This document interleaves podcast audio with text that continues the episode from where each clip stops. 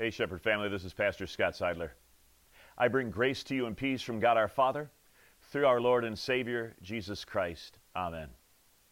The text for my message today is from John chapter 11. It's a well known passage of Scripture that tells the harrowing tale of the Lord Jesus Christ going to his friend Lazarus after Lazarus had died and raising him from the dead. In fact, even as I start this message, you may want to pause right now and actually pick up your Bible or go online if need be and read through the entirety of John chapter 11. It's a long story, but it's a story worth reading. A story worth reading because at the heart and center of it is the way in which the Son of God and Savior of the world comes up against human grief in Mary and Martha, the sisters of Lazarus, and even in himself. The Son of God comes and confronts human grief and says, No more. I am the resurrection and the life. No one comes to the Father except through me. You know, we are living in a time where there is a lot of grief, isn't there? And grief, very simply put, is simply sadness over loss. Whenever we lose something, we grieve. We grieve the loss of um, sports teams and sports and sporting events. We grieve the loss of gathering with friends and family at our local restaurants and other joints. We grieve the loss of the opportunity for us just to walk outside without having to think whether or not the person coming at us in the supermarket or elsewhere is going to be a mortal threat. All of those experiences of loss bring to us sadness, and that sadness can simply be called grief. It's not just when someone dies. It doesn't have to be some catastrophic event. Even a little child who loses for a time their precious comfort object, their blankie or their stuffed animal, can go through a period of grief just like an older adult who loses their spouse of many, many decades. Grief is something that is native to the human race. It is part of the fiber of our living. Sadness over loss is something that confronts us all. And what I think, I, I think we all realize is that in this particular moment, we are all out of sorts because every single one of us is confronting sadness of a sort regarding a loss of some kind. Today, I want to take you then into John chapter 11 maybe you've already stopped this uh, recording to read John chapter 11. I really encourage you, if you have not yet, would you please just stop? Read that passage of Scripture. Maybe if you're sitting there as a family, have someone be the reader for your church this morning, this evening, whenever you're listening to this recording and have this as an opportunity for your heart's devotion to be focused on the place where we learn about what it is that God has done to confront the sadness, the grief over loss that we all, in many different ways and times, experience. I want to just point out a few things for you from John chapter 11, some words, some phrases that I think heighten the sense of loss and sadness that we are to share with Mary and Martha and ultimately Jesus himself as they take on this very, very troublesome moment when their brother and their friend has died. We uh, hear first about the sisters, Mary and Martha, Lazarus' sisters, sending a message to the Lord Jesus Lord, your dear friend is very sick you know, I'm mindful that grief starts oftentimes before the loss even actually happens. That when we know loss is coming, we pre grieve. You've seen this, of course, with folks that have watched a loved one die uh, over a lingering period, maybe because of Alzheimer's, maybe because of some other kind of, uh, of disease that, that renders them incapable of human interaction. And while death is still a ways away, the recognition that that loss is coming introduces grief into the moment while life is still being had. Grief was being experienced for Mary and Martha in this text even before Lazarus actually took his last breath. Grief, in other words, sadness over loss, penetrates this chapter 11 of John's Gospel from the very moment it starts and the opening of its words. We read a little bit later, verse 21 after Lazarus had died, after Jesus arrives, Martha said to Jesus, Lord, if only you had been here, my brother would not have died. You know, one of the ways we deal with grief is through something that Elisabeth Kubler Ross, the great scientist and studier of grieving and, and, and grief management, would say is bargaining. If you had done this, then this wouldn't have happened.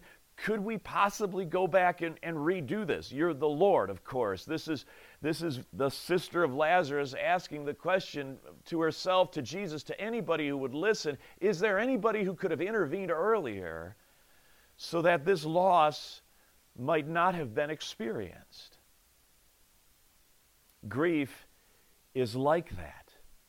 It's not just tears running down your face, but it's also anger in your heart, exasperation, cynicism, even, that no one is really doing anything to help counteract this, and I am powerless to do anything now except wallow in it. Mary and Martha were wallowing in it. But interestingly enough, uh, verse 33 when Jesus saw her weeping, Mary was weeping, and saw the other people wailing with her.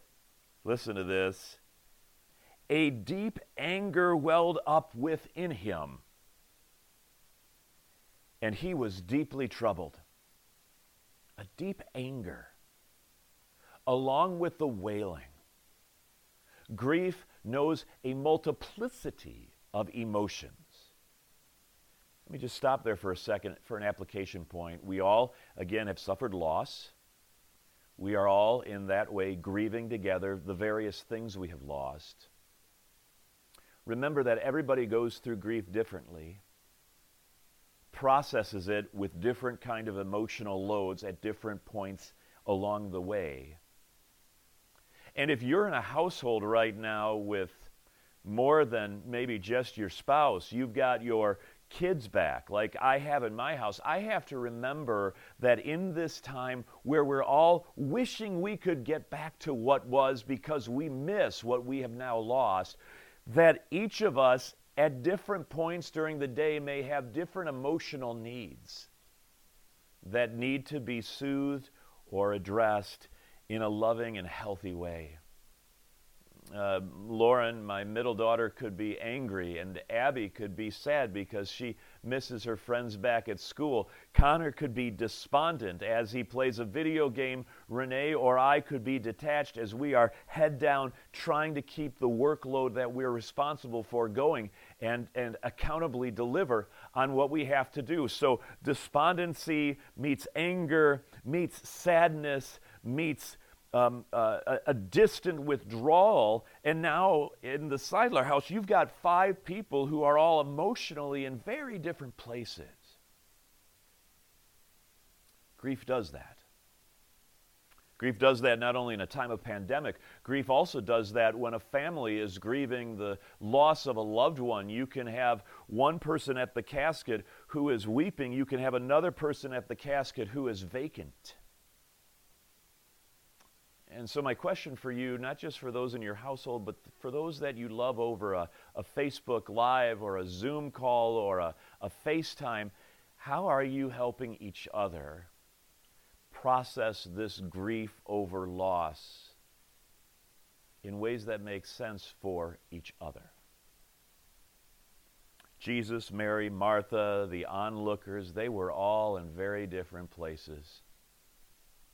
You know, I can't help but wonder in that next verse, uh, verse 35, I should say, when we see that single, very pregnant sentence, Jesus wept. the shortest verse in the Bible, remember? Trivial Pursuit. I wonder why it was that Jesus wept. I wonder if it was just his emotion over the loss of his friend Lazarus, or I wonder, here's what I wonder I wonder whether his weeping was over the multiplicity of emotions that grief and sadness had brought to bear in God's people who were standing there by Lazarus' grave. In fact, I can't help but wonder if that's actually the way it was the Son of God who came into this world in order to defeat death, the Lamb of God who would give away his life so that the life of the sheep could be preserved and protected and extended, not just in this world, but especially in the life that is to come. I wonder whether or not Jesus was weeping because inherent in grief, inherent in sadness over loss, is the truth that we are, all of us living in this world, in need of a salvation from the experience of loss that was never ours to begin with. You know, when God planted Adam and Eve in the Garden of Eden, they had everything they needed, and there was not a day before sin entered the world through that wicked serpent. There was never a day where Adam and Eve said to themselves, from their own insides, we, we lack something. It wasn't until the serpent said, You know, you're missing out. You're missing out on the tree. You're missing out on the wisdom and the knowledge of the things of God. You, you should get that. And once they ate of that tree, grief and sadness entered in because in that moment of gaining what they thought was going to be good, they lost everything. And now, with every successive generation to this 21st century moment, friends, we still suffer and experience in different ways that same sense of loss. Okay, last time. I promise. I promise. This last time. If you have not, gone and taken the moment to read through John chapter 11, would you do that for me? Would you just stop this recording and do that for me? The reason I ask that is this because in the midst of all of the grieving that's going on and the sadness that exists in John chapter 11, there is one truth that is also weaved throughout it all is that there is a Lord who is on his march to the grave of Lazarus and who will raise this Lazarus from the dead by saying, Lazarus, you come out. You come out. And when Jesus goes to that tomb and brings Lazarus out, hmm, he doesn't take away all the grieving from this world, but he shows that he's the Lord of grief. He's the one who can make grief good, or at least bring a good from the grief, and to give us a promise that there is a day when, in God's perfect timing, we will be brought to a heavenly room in a heavenly mansion.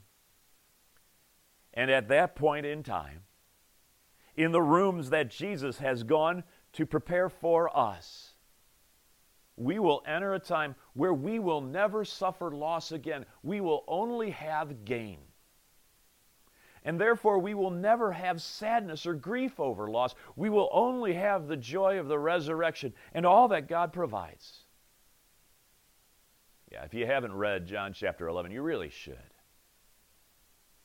Because Jesus, in the midst of great grief, gives us hope that that grief and that sadness, that loss, can be replaced by his powerful, life giving word.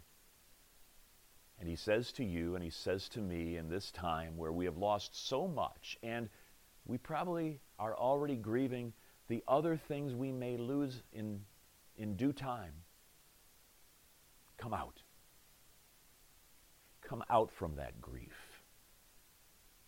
For I am the resurrection and the life, Jesus says. And we've put our faith in him. And now may the peace of God, which passes all understanding, may it guard your hearts and your minds in Christ Jesus, both now and forever. Amen.